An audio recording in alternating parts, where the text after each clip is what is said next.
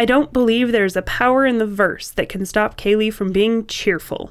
Sometimes you just want to duct tape her mouth and dump her in the hold for a month. Firefly. You're listening to Writing Roots, brought to you by Aspen House Publishing. Welcome to Writing Roots. I'm Lee Hole. And I'm Lee Esses. Today is our one episode in which we are talking about one of the main four emotions, and that is happiness. I chose this episode specifically because I feel like too often we get it at the beginning of the story and the very end of the story.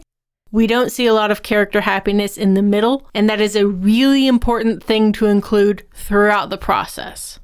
So, we have covered happiness in one of our very early episodes when we were covering those four core emotions.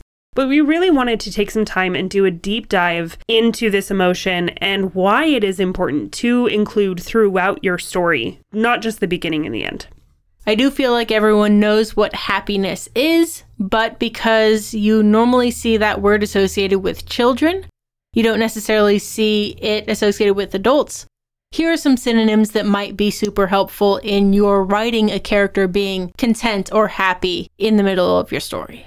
And I think that last word you said, content, is an important thing to keep in mind. Happiness can be a quiet emotion. Those quiet emotions include wonder, awe, joy, euphoria. On the other side, sometimes, especially if it's a social happiness, it can be very outgoing and loud. So you'll want to include things like comedy, a character making jokes and someone laughing. Cheerfulness, just victory, merriment, all of these things are louder versions of happiness. Both are necessary when telling your story. And I think that's the key. The quiet versions tend to be individual emotions experienced on their own or in a very, very small select group it is a very internal feeling. So it can be wonder at seeing something. You may be around people, but you're experiencing a moment of happiness that matters individually to you.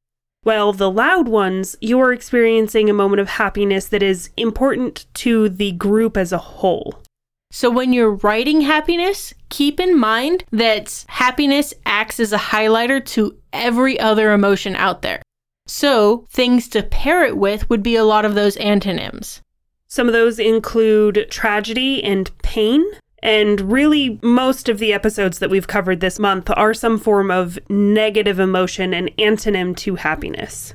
Some would argue that instead of sadness and these other negative emotions, the opposite of happiness is indifference or boredom.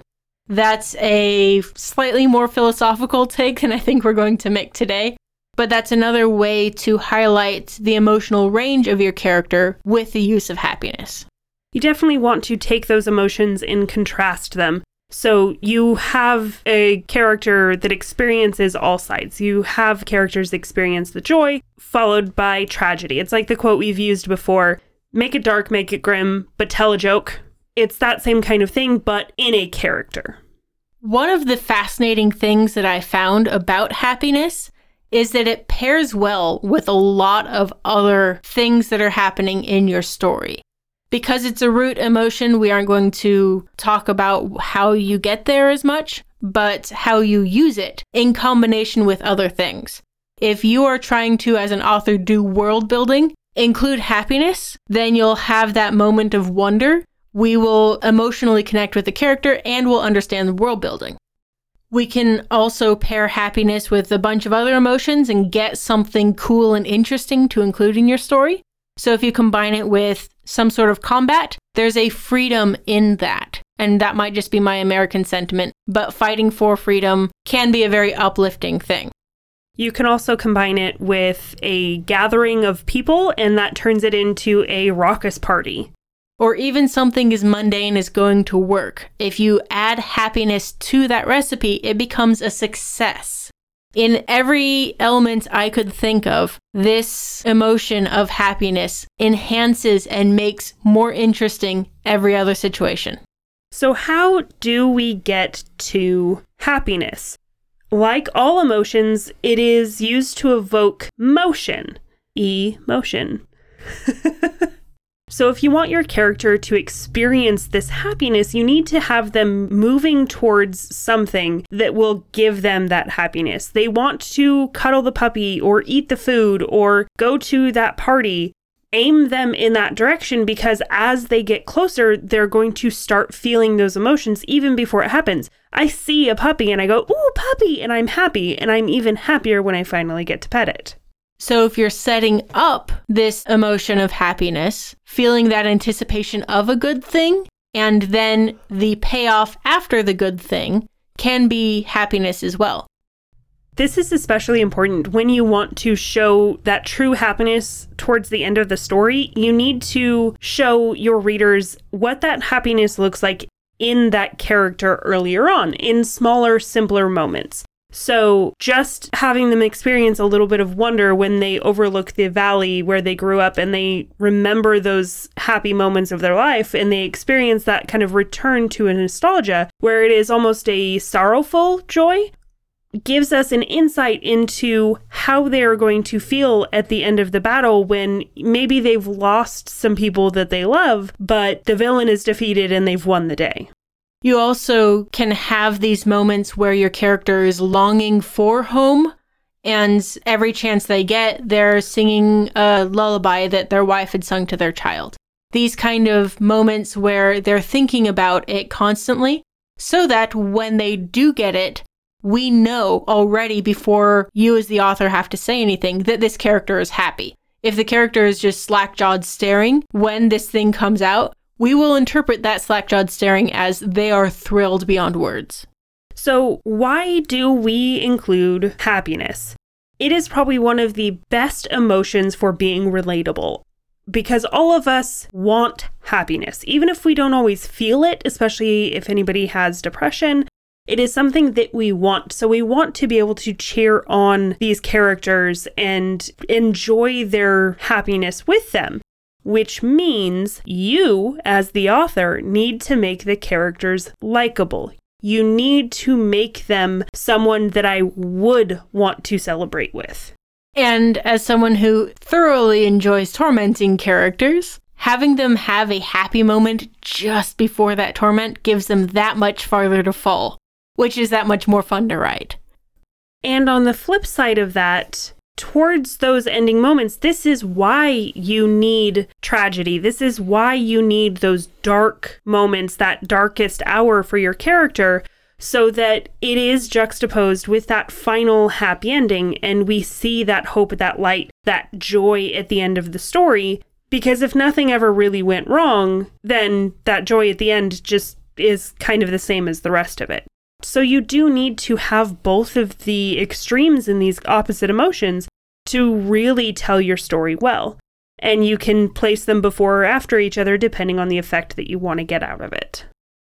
So, how do I tell this in my story? How do I show that my character is excited about something? Obviously, because this is a core emotion, there's such a wide variety of physical gestures beyond smiling that we don't really feel it's relevant to list them all because basically anything anyone does can be portrayed as a happy thing. That's a choice you make by your character. But there are some things that you can do in your story to show that your character is happy. So, one of the things to understand is that the word happy itself is rarely used with adults. It tends to be seen as a more juvenile emotion adults experience more range in their happiness because we have a whole life worth of stuff to deal with. So we don't experience that kind of pure joy, that pure happiness that a kid that has no idea what's going on in the world will experience. Yeah, if you end up using the word happy in the context of adults, give that particular word weight within your story but if you're not using the word in that particular way, consider finding more complex versions of happiness if you're portraying this sort of joy in an adult character. Another really good way to represent a character being happy is to give them that pet the dog moment, that moment where they can just relax and enjoy a second to stop and pet a dog. This is great for giving, especially those really gruff characters, some personality. Give them something to be happy about. That's why one of my favorite tropes out there is the badass and the child. Because the grumpy older character who is forced to be affectionate to this little child is so much more fun. You know what their soft spot is. And so you give them that moment where, hey, I'm actually having a good time teaching this little kid how to be a spy. And your audience will just eat it up. And it is a very useful tool in helping characterize what is good and what is bad in your story. We just finished listening to Tress of the Emerald Sea, and there's this moment where she starts actually playing with these monsters that everyone else fears. And that is the moment where it helps shift in the reader's mind that maybe these aren't so bad. These aren't apocalyptic monsters that are going to kill everybody who enters their territory, but a tool that can be used if you don't fear it. This helps us as the readers realign with what's truly a monster and what's not a monster. This little moment of joy of interacting with something because puppies can't be monsters. And if we're having a good time rolling on our back and playing with this critter, then we are going to like it. It is no longer a monster in the audience's mind. So, a lot of, especially your Act Two questions about how do I move this forward? How do I keep this interesting without making it feel like it's just problem after problem? A lot of these issues can be resolved when you write a very happy character and write selfishly.